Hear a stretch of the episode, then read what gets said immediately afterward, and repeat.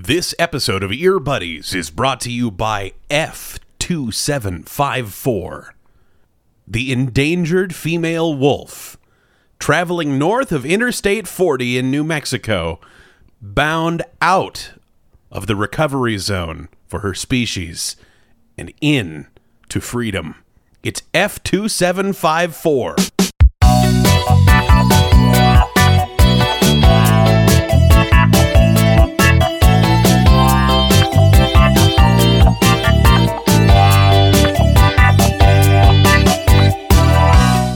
Am Taylor Swift's publicist, strategist. and I know places. Mm, that's good. And this is Ear Buddies. Buddy, uh, we are back in season three, and everybody, everybody's talking about everybody's talking about Ear Buddies, right? You've you've heard it. Oh, I've heard it. It's like it's like Stranger Things. Whenever when Stranger Things comes back and everyone is really talking about it, that's what I've noticed, I guess, for Ear Buddies here in season three. But I think we can always grow. There's always room to grow, right? Oh, world. yeah, yeah. So I have devised a strategy, Mat, and I'd love your help. I would like to this season, as much as possible, which I have to think is every episode. I'd like to optimize our SEO, our keywords, when naming the episode, and I want to really hit words that that people are searching, right? So that people find ear buddies. So we grow our audience, right? The big tent grows. Okay, I like that. So some options, just basically, we, we need to find ways to use these words or, or words kind of adjacent to them when we are naming our episodes. True crime, mental health, and this is I've I did some research, right? Sure, yeah, Into like what's what's working, AI, and Roblox. And Stranger Things. Sure, yeah, that would probably work too. So, you know, something like it's a true crime that Taylor Swift has re-released 1989 or 1989 is is the Roblox of pop music. That kind of thing? Yeah. If we can find a way to do that every week, I have to think that our metrics are going to go up up up. What do you think? Tim, that's that is the sort of American ingenuity that uh, I mean, that's what it's all about. It's the grind set, bro. Uh, I love that. I think it may be a little. uh, I'm fine with selling out a little bit of artistic integrity um, and and sort of comprehension if we can just get boosted to the top a little bit more. So yeah, let's uh, let's Roblox this thing. And speaking of artistic integrity being jettisoned in favor of uh, reaching the top, maybe uh, that's not maybe true. This episode is about Taylor Swift. Cause baby, now we got bad blood. You know it used to be mad love. So take a look what you A, a new topic here for Ear Buddies. Well, every I, I'm I'm noticing here, looking back at our at our output, every year at around this time, we have to. Well, it's not our fault, is it, Tim? No. She she No. do- she does something, and then we are duty bound to uh, to get in there and discuss it. Yeah, it's in the bylaws. Uh, it's it's in the freaking century code of the Ear Buddies uh, army. And people love it. it- people need it, Matt. Oh, that's I'm- true. People need the tough talk that, that you and I offer here when it comes to Taylor Swift. Let's get into 1989, parentheses, Taylor's version. Cause baby, now we got bad blood. You know it used to be bad love. So take a look what you've done. Cause baby, now we got bad blood. Hey! Now we got problems. And I don't think Mat, this, I think, will be an episode, uh, at least for me, about reassessing priors. Oh yeah, it, it, it has to be. For instance, were we too, were we too hard on Midnights a year ago? Were we were we right in our dread over the upcoming uh, re-release, re-record of Taylor's greatest pop album, 1989? Questions like these, I think, you know, we we'll have to take a second look at him and see where the buddy's right or wrong. well, I know my guess. Nice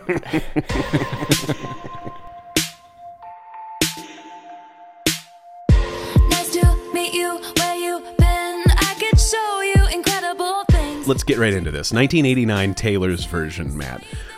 Um, we went on the record like a year or two ago saying, uh oh, this could be sort of scary. Because we had heard, Red Taylor's version, we'd heard some of the uh, poppier tracks from that, and were left a little uh, unimpressed by the quality of the re records. And so we thought, uh oh, it's Taylor's poppiest album. And it's, you know, it's like a crucial, it's a crucial record um, to to who Taylor Swift is now. What if she goofs it up? So Mat, I would like to uh, uh, stop speaking into my microphone and allow you to speak into yours and ask you, did she goof this up? You know, Tim, uh, I don't think she goofed it up. I don't. Um, do you want more than that, or is that? Well, I just want to I just want to help out and say I totally agree with you. I think she I think she nailed it. I think it's incredible. Yeah, man. Okay, let's do this.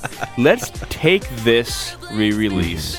Let's take the tunes uh, for what they are. Uh, let's take the thing as it is, and Yes. and discuss that because uh, there's a lot more to discuss. Which and it's it's hard for us as intellectuals to um, you know to Yeah. simply ignore that. But I think for right, now, we're so good at holding multiple thoughts at once. yes, Um, that's the thing. That's the thing.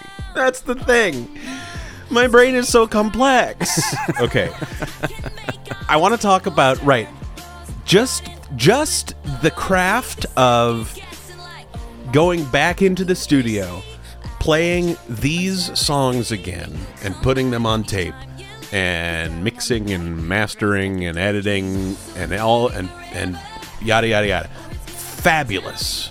And I, I actually, Mat, think that I, I have seen kind of some some pushback on that online. Some folks are saying, um, like especially style and uh, others like new romantics. I think basically saying like they got they think they got the levels wrong, um, or that they don't sound like the originals. I guess what I need to say about this, Mat, is I don't care Y- Dude, how they.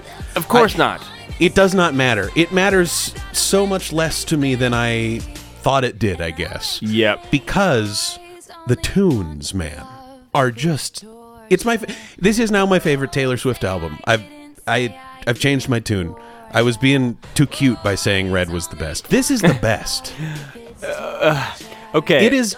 There are so many incredible songs, and what they did is, I mean, they got ninety five percent of the way there in terms of just like recreating them and making them sound like the 1989 you remember. Oh, they very much did. Yes, they, they really did. But that ex- that last five percent, actually, Mat, I think they took some creative liberties in places and boosted levels here and there. You know, cranked up some of the more interesting synths or harmonies or things like that in a way that I I think they like they did right by these songs in the studio this time around.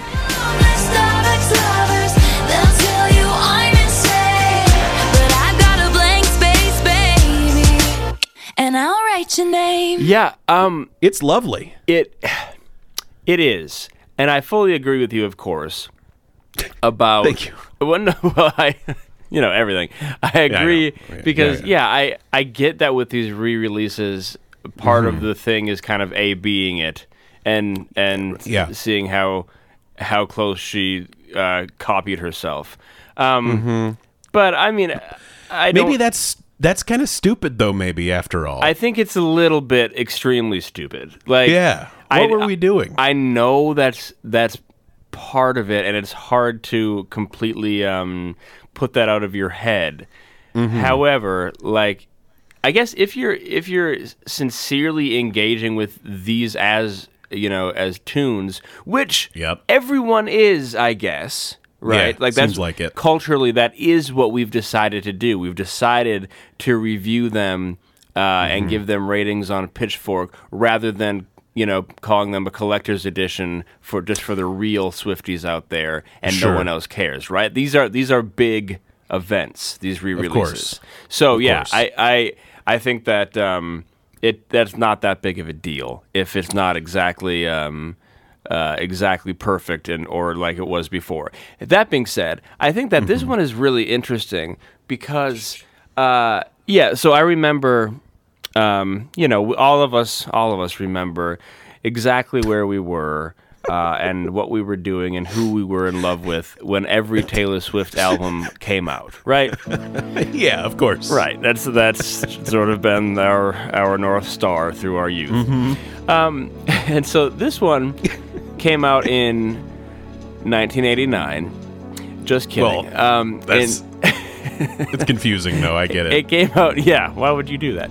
It came out in 2014, and uh, I listened. I had been listening to a lot of of T Swift um, prior, but this album, I I if it had been a tape, if it had been a cassette, it Yeah. I would have worn it out. I listened Sure. to it uh, just kind of on loop, um, and so I I'm intimately familiar. And Yeah. hearing the you know the the re-release, I I like it more, Um, yeah. and I already really liked it. So, and but at this point too, Tim, look with this one maybe more than even the other one is because as you know we talked about how the um, how it's so synth based and kind of uh, digital and analog based. Yes. that Yep. it's going to be uh, interesting. I think was Yeah. probably the word we used to see how they recreate that. Um, Sure. I think we were worried that it might end up being like 1989 karaoke. Carry, version. exactly, exactly. And it's very much, um, it's very much not. One No. thing, it, it, it really sounds because I actually did A B uh, this and the Mm-hmm. the original. Uh, this one is mastered at like half the volume. It's much much quieter, which is really interesting to me. Hmm. Yeah, It's okay. much. It's like it's less bright. It's more warm. It sounds more analog tape and a lot less. Well, we are in the uh, lab now, Ear Buddies Army. We are in the freaking music laboratory. Well, that's. I mean, we got when- our beakers out. when we're talking about these re-releases, we kind of have to get granular like that if we're talking Yeah. about uh, them in relation to their former selves, right? Well, Um, absolutely. Yeah. And but that you know, what with one thing and another, mixing wise and EQ wise and all of that, I I agree. I think the they the more interesting stuff came out. It really does sound uh, more mature, I guess. Yeah. Uh, her vocal performance is obviously significantly better. I I think it's yeah. it's it's basically it's basically a triumph, I guess.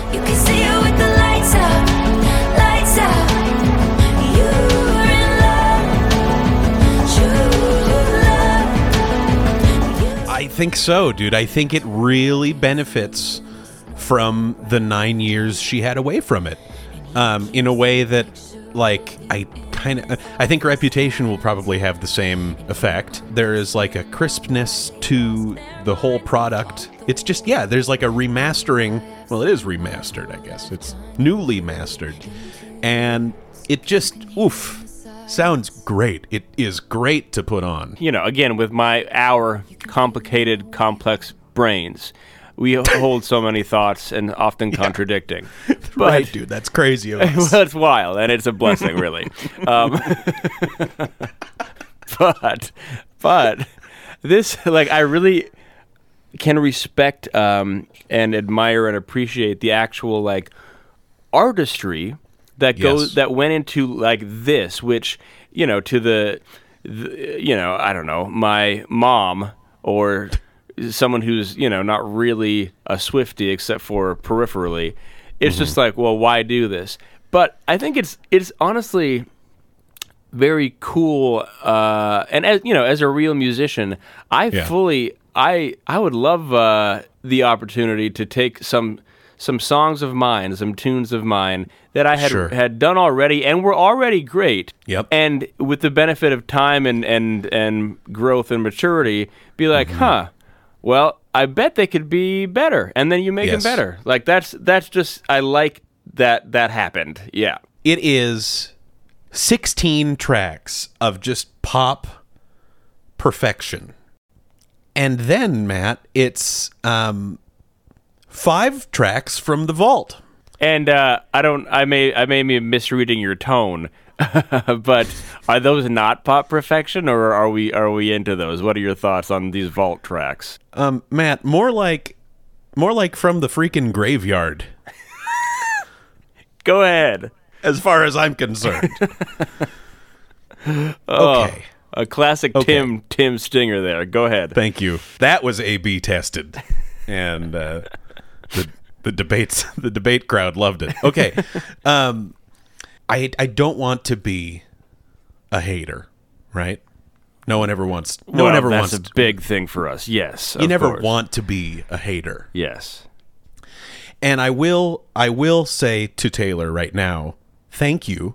Thank you for um not doing like 15 vault tracks like you did with Red. Yeah. Sure. Thank you for not making it a, a 10 minute version of You Are in Love or whatever. Thank you for just giving us 5 tracks. That was that was a kindness, I think. Mat, yeah, Tim. why did up? why did we bring these songs out of the vault, do you think? Uh, cash? It, could it be? Can it be anything else? I don't know. Um, I want to reflect on our discussion we had about Red Taylor's version back in season one of Ear Buddies, and you, Mat, I I uh, will remain on the record here in in agreement with you. You said no way did the extended all too well actually come out of a vault from 2010. Oh, that's that's the one thing on this earth that I believe. right. Yes. Not a chance in hell that she wrote all that she wrote that back in the day Yes. and is just dusting it off and playing it for us. That's here. right. Die on that hill. Mat, am I being actually asked to believe that those five songs are 1989 era tracks? You, I, we all are being asked that. Yes. Flamingo pink, Sunrise Boulevard, clink, clink. Being this young is art, aquamarine. I would just say to everybody in the army uh, and and every Swifty out there, believe your ears. You know, trust trust yourself here.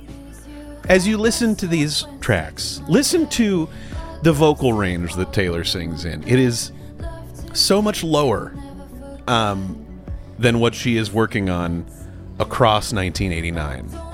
Listen to the the subby bass and the blippy synths and listen to her melodic phrasing and the breathiness of her voice. Listen for the listen for the the playfulness that you know from like Shake It Off, uh, and I Wish You Would, and Blank Space. Where is any of that, Mat? Hmm. It's these are all these are all I promise B sides from Midnights that didn't make the cut. They're four out of five of these, Mat, are Antonoff co-writes and production pieces. Oh no There's way. not a. this is just this is just Midnights part two. buddy. Look, I mean, yes. They I- sound like rejected tracks for Midnights. yes, yes. Maybe I am making a big deal out of nothing here. Well, But- we we do that often, I- and I think we're right too. But I hate, I hate, Mat, that she gave us her best album, right? Um, dressed it up again and presented it back to us and said, let's revel in this great music once more.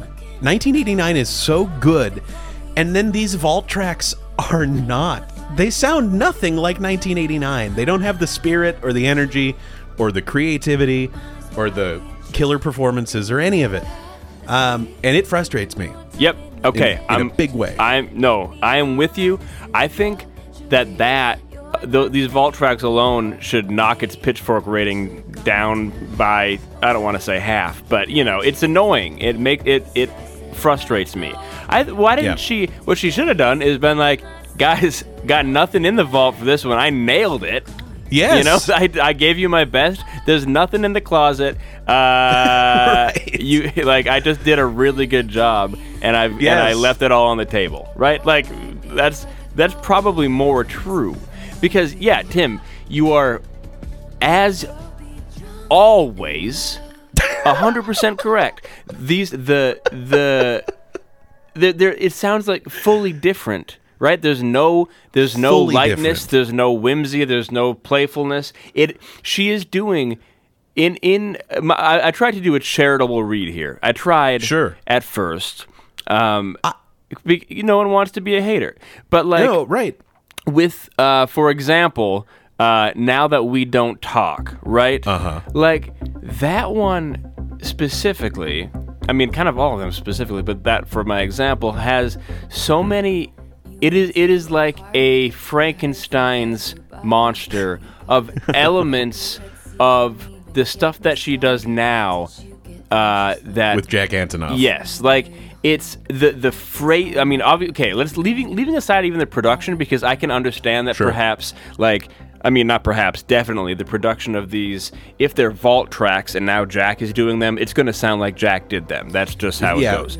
But, like, Fair enough. she was not even writing like that No. back no. then. No. So I'm going to get a, a little further into the into the weeds really briefly. Hey, go back into the lab, man. We Well- got we got beakers uh, unused. We got She- Bunsen burners ready to ready to light. Go. One thing that sh- that is sort of a signature for her now in a way that it never was before uh, Midnights. At least, It- you know, it def- and at, at the very least, she definitely was not doing this during her 1989 era. Right? No. Is the phrasing that she does lyrically? Uh, she very often now will do uh, a sequence of straight eighth or sixteenth notes, usually eighth notes, and she will simply sing one uh, tone, Yep. uh, maybe maybe two or three, but usually kind of just one. Usually like the the first scale degree, sometimes the fourth or fifth. Uh, Yep. Real musicians, you'll know what I'm talking about. But Yeah, man. Uh, and what she will do lyrically is simply uh, add whatever like whatever syllable comes next, regardless of the stress or the scansion or the the emphasis. She will just Mm-hmm. sing it. What I mean by this is in uh, now that we don't talk, she says uh, it, it, the, the word is pretend, and she sings it pretend. I don't have to pretend I like acid rock. And uh, in on Suburban Legends, right? She says surprise, and I didn't come here to make friends. I didn't come here to make friends. We were born. In another, uh, what is it? Uh, is it over now? Unbuttons my blouse. Was it over when he unbuttoned my blouse? Holy smokes. Right? There's, there's, this is all over the place. It's very, sorry, it's very white girl stuff. Like it, it, it you know, it, it is. There's, Yeah. there's no real consideration for how the word sounds, and and she does it so often that uh, it, it.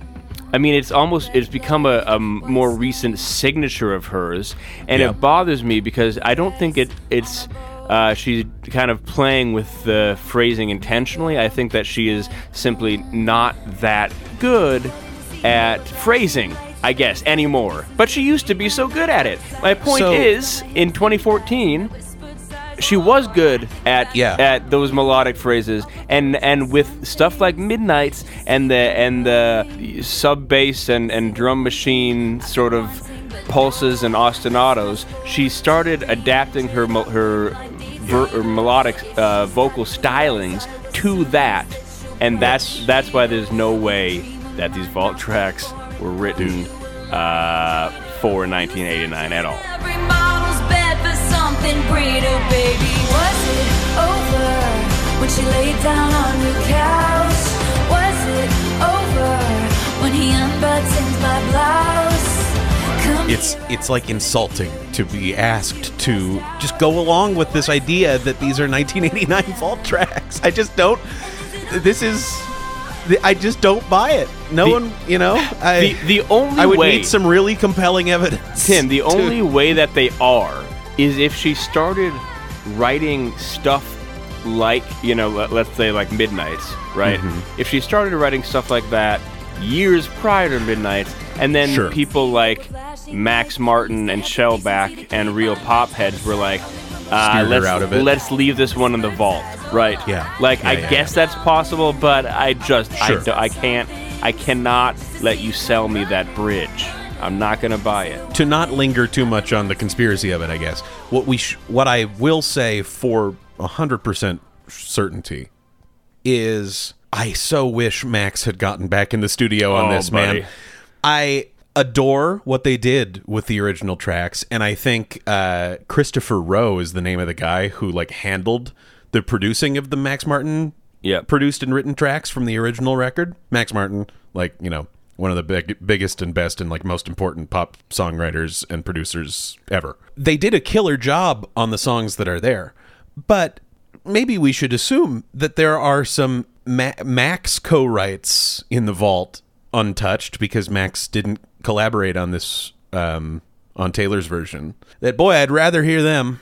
And I guess it just reinforces to me how how big a factor Max Martin must have been on Taylor's pop turn, right? Man, in uh, uh, one of the vault tracks from Red is "Message in a Bottle," um, which was apparently the first song that she and Max and Shellback all wrote together. Standing here waiting, waiting, and I became hypnotized by freckles and bright eyes, tongue tied. But now you're so far away, and I'm down. and it's very much it's, it's like kind of pop fluff in a sense but it's really good you know like it's it's melodic it's delicious. And uh, yeah like uh, you're telling me that you didn't have one or two things that you and max tried to cook up that didn't totally make it that you don't want to share with the class instead of more jack antonoff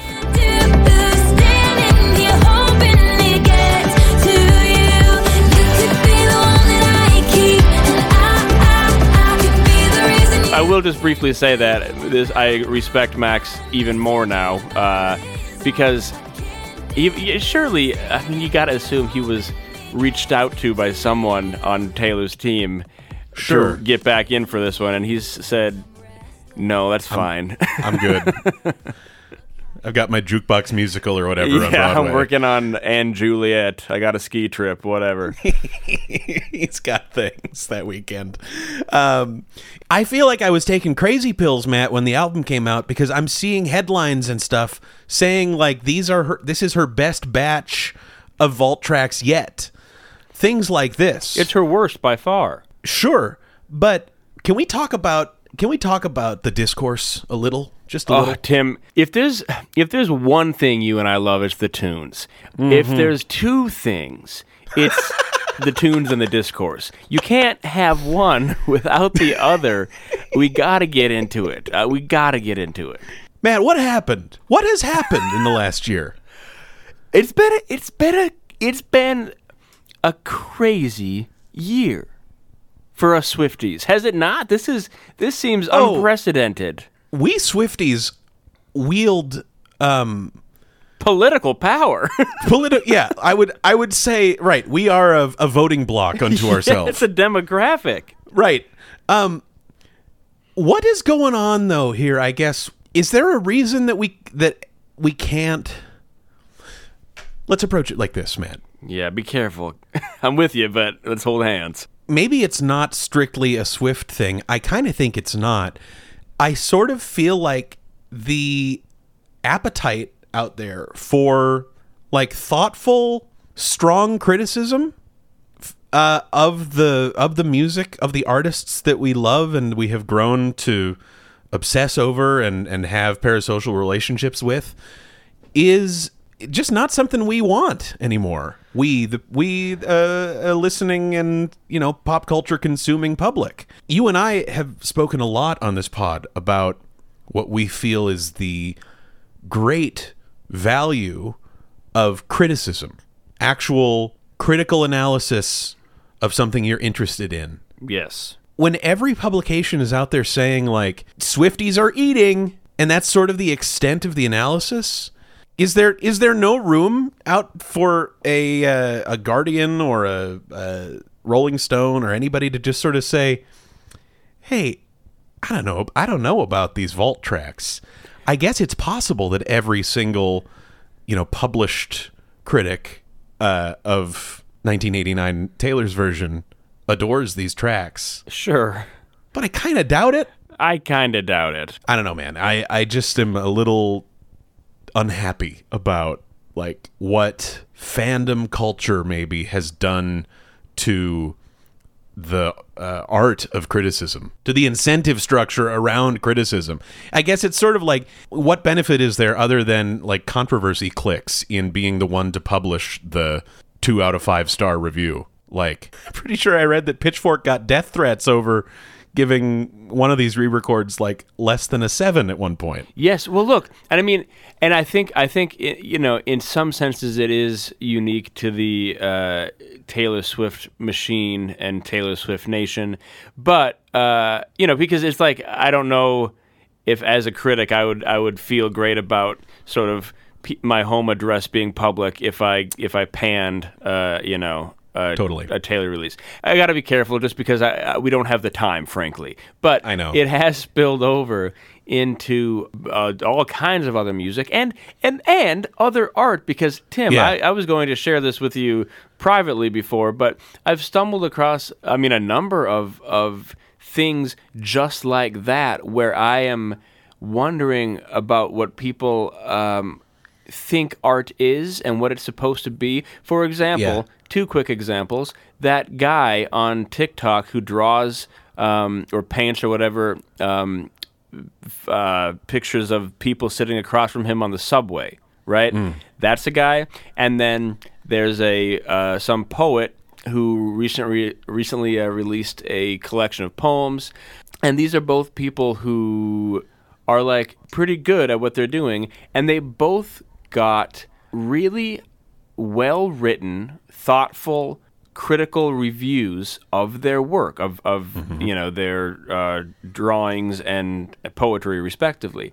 And in both cases, uh, the fans of these of these people just went crazy. They said, "How could you possibly say this?" What if what if this was your son? What if this you know you, Yeah. you don't know this woman's experience? It's like, do you not know? Uh, uncritical adoration and uh, it, I mean, how how is that? That's not a good thing. uh, you know, I'm not the first or nearly the best to say this, but when your fandom in something becomes part of your identity, uh, to the point that you feel like you have to defend the creator against the slings and arrows of criticism, um, that's a bad place to be in. it's like it's like sports. yes. And I say that der- in a derogatory sense. I mean it how it sounds. yeah, it's just we're totally missing the point, I think, of critical analysis of art. And it's getting worse. and it and it's getting worse as evidenced by just like what read like payola pieces from all these publications saying it's another 10 out of 10 from Taylor Swift. Yep. We've said a lot here, Mat, but I want to I want to reassess one more prior. Our second or third episode of Ear Buddies, we we raved about the concept of Taylor going back into the studio, mm. reworking all of her tracks. Oh yes. Right. Yeah. We said this is great. She is seizing the means of production, we said, right? We said she is taking back control of, of her creative output. Um, and she's setting an example for other young artists like Olivia Rodrigo now, who in her contract owns the masters of the of the music that she makes outright. She she will never have to worry about this um, issue of her old music being owned by someone else, right?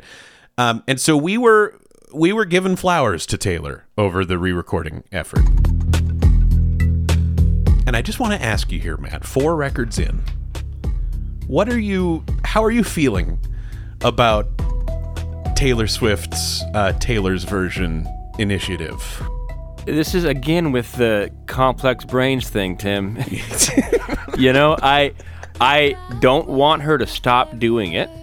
I think she has every right, absolutely, to um, do what we praised her for years ago, and and and get that money and get that. You know, even more important, I guess, in my view, uh, the ownership of her work back. That's Yes. great. Because there, because there are plenty of artists like I don't know uh, who's who's a good example. You know, the guys from the Eagles or whatever who, well after their prime, sell their masters Oh yeah, so that they can go buy a yacht. Yeah, right. a lot of people they're getting that. their money in a different way. Yep. it is important that Taylor is is taking ownership of her art. Yes. Yes. go on. Hundred percent. Um, that being said, uh, and I guess I don't know if I would feel this, uh, like this about it if the last six to nine months, well, more than that, hadn't been such a Taylor Swift festival for the world. Um, But Right, the Eras tour. yeah, it, it's it's now seeming with with everything that I just said. That Yeah. with that being true, it also seems like she wants to make five billion dollars, uh, and that's it. And you you kind of have to assume that that was maybe her north star from the beginning, right? She's a like business she woman. is Mat. She is the most shrewd capitalist of our time. She's a businessman. I mean, Why why uh, water it down? she just Forbes just uh, revalued her at 1.1 bill. She's she's officially a billionaire. Let's now. get those numbers up. You know. Yeah, I'm right there with you, bro. I still think the principle of the idea of masters ownership is is important, and I do think it is something that is great for for up and coming artists to be mindful of. Um, but boy, she's really good at making money, and I don't know that I need to say anything else about it other yeah. than Maybe for our safety, we just shouldn't. sure. Killer album though. yeah, it's. I mean, it- it's. Yeah, there you go. It's all. If it's all about the tunes, then This- kudos. this album is the Roblox of pop music. or like the Minecraft or I mean anyway, It's the Mr. Beast of pop music, I would say. there we go. Ear buddies will return in a moment.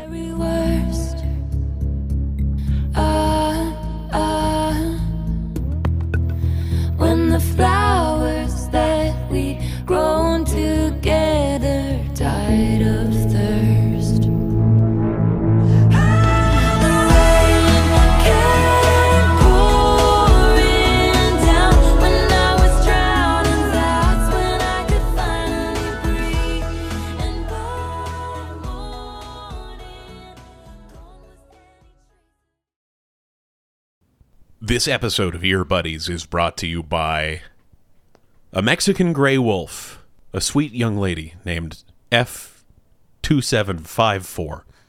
Mat, yeah.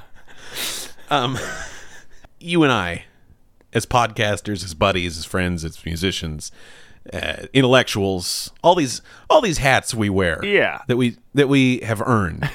Yeah. if we were given the endangered species hat, how would we react? I think I think we would react by running. I think we would I think we would seek freedom, right? I think we would want to live like we were dying, as Tim McGraw um, suggested. If if you and I were endangered species, yeah, yeah, yeah. yeah, Right? I, I think so. Like now is not the time for resting on our laurels, we would say. I think we need to go out and see what's out there. Yeah, I mean, I I agree with you. That's what F2754, the Mexican gray wolf, is doing, Mat. I'm to I'm to read read um, from the Associated Press for you to for the listeners to understand kind of what we're talking about here. Northern New Mexico or bust. That seems to be the case for at least one Mexican gray wolf, intent on wandering beyond the boundaries set for managing the rarest subspecies of gray wolf in North America. Federal and state wildlife managers confirmed that the endangered female wolf, F2754, as identified by her tag, has traveled north of I 40 near Albuquerque, New Mexico, beyond a recovery zone that spans parts of southwestern New Mexico and southeastern Arizona. It was documented crossing the interstate west of Albuquerque last week and uh, appears to be bound for Colorado, Mat, north, north into the Rockies. Mat, this is the second time that F2754 has run. The first time she was caught brought right back home, back to that uh, controlled boundary. But she said, No, I'm out of here. Let me out. I want to live. And she's she's made a break for it twice. This same wolf. This very, the very same wolf is is on the run again. She is loose. As we record, Mat, as as this episode comes out, I believe, uh, F two seven five four, who is uh, my prisoner two four six zero one. Five years for what you did. The rest because you tried to run. Yes, 24601. My name is Jean Valjean. She She's is at large. Okay. She's at large. She's out and about. Uh, bound perhaps for Colorado, perhaps in search of a mate. Mat. Ooh. Well, I my one caution there is I I know speaking directly to F two seven five four, you're not gonna find a mate in Colorado. They're all they're all where you are from. Because Tim, the Mexican gray wolf, uh, very endangered species. There are there Right. are like three hundred. 241 is the latest count There by the U.S. go. Fish and okay, Wildlife well Service. there you go. Great. Um, so a bit a bit optimistic of her to think that maybe there's maybe Well, the grass not- is greener. But Mat, she's not getting the stats. She's not getting these data white sheets. You know, she's all she's getting is a tag on her wrist, probably a, a, a microchip in her in the scruff of her neck, and being told stay put. Are you kidding me? That's no way to Stay live. Stay put. I hear you. I hear you. And so here she is sponsoring Ear Buddies against all odds. Against all odds, she is sponsoring a podcast. Um, presumably just to say, um, back off, buddy. Don't come near me, you freaking poachers. And you, you know, she wants, she wants to live life on her own terms. You know, Tim, I would imagine that as an endangered species, right? Yeah. And of course, mm-hmm. as you mentioned, this is not a hat we wear, but Nope. I mean, we're we're we have Plenty of podcasters. well, we've got we've got good active imaginations, right? And so I we, I think we can we can imagine. As an endangered species, it, the pressure has to be enormous. You know, right? We laugh at those pandas, you know, Yes. rolling around trying to figure out like how to mate and all this. but unbelie- unbelievable pressure. The eyes of the of the global, you know, climate society Yes. Tim, on you at all times. It- cameras in your pen. it's like Are you like kidding me? It's too. It's like being Taylor Swift, honestly. But if I'm Tim, if I'm a, a hawksbill sea turtle, if I'm, uh, you know, an elephant of any any shape or size, I like. It's up to you. You know, the elephant, you mean? it's it's up to the endangered species. Yeah. To to make itself be less endangered, is what I'm saying. Right. That's right. And, That's right. And it it reminds me a little bit of I don't know, like in in uh, Victorian times or Edwardian times, perhaps when you know you you were expected Mm-hmm. to um, inherit the, the family estate or to follow Yeah. your father into the trade of that he followed his father into. And there are these social pressures uh, and and familial pressures, no doubt. Yes. And I am surprised that more endangered species haven't just said enough of this. I am my own uh, person. I am my own creature. I need to go see what is out in the great wide wonder. Yes. You know? Absolutely, absolutely, Mat. It's a wonder that I don't run across, you know, an errant snow leopard in uh, Minot, North Dakota more often. well, it, it Right? really is. Like, why am I like not? they want to go skydiving and Rocky Mountain climbing. Yes. That's literally that's literally what F two seven five four wants. She wants to go Rocky Mountain climbing. I guess I don't want uh, I don't want the Pinkertons coming after every wayward endangered species that's Right. trying to live a little bit differently. That's exactly it, dude. Like if these listen, if the Mexican gray wolf is on the way out, which it appears to be, It certainly right? is. Yes. um, live like you were dying. Don't we think F two seven five four deserves at least um, the chance to see the sun rise over a hill that she's unfamiliar with? Yes, or or taste maybe like a Rocky Mountain bull elk instead of the uh, I guess armadillos and anacondas that she's eaten down in Mexico. Like That's exactly it. let people travel, let people uh, know the world that they're in, even if there aren't that many left. I think it's about it's about empowerment, right? It is. It is. It is. And we're not alone, Mat. Um, environmental groups are are um, actually excited about this, and Oh, legal challenges. Yeah, legal challenges uh, are being uh, are pending in court, basically saying like, "Do not touch this wolf. Let her be." it's good that that there are others who understand the importance of skydiving and Rocky Mountain climbing. Uh, F two seven five four. You know, you deserve a you deserve a name, Mat. Any? I mean, any any any thoughts here? no, you know what? I think this is it's part of the self-actualization journey. I think she will It's not for us to. she will figure it out. Hope I mean God willing, like Yeah. if they leave her alone. She right. She's on a journey right now to discover herself. That's right. And we are with you every step of the way. It's F two seven five four.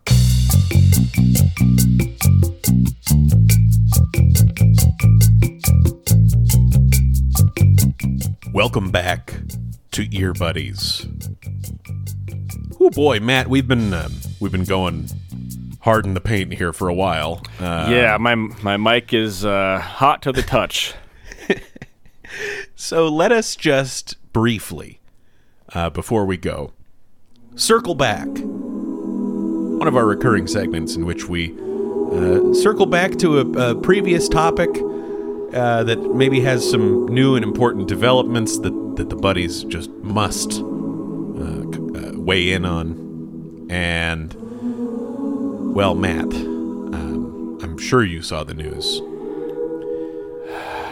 that Bobby, the world's oldest dog ever, at 31 years of age, died in Portugal. I did. I saw it.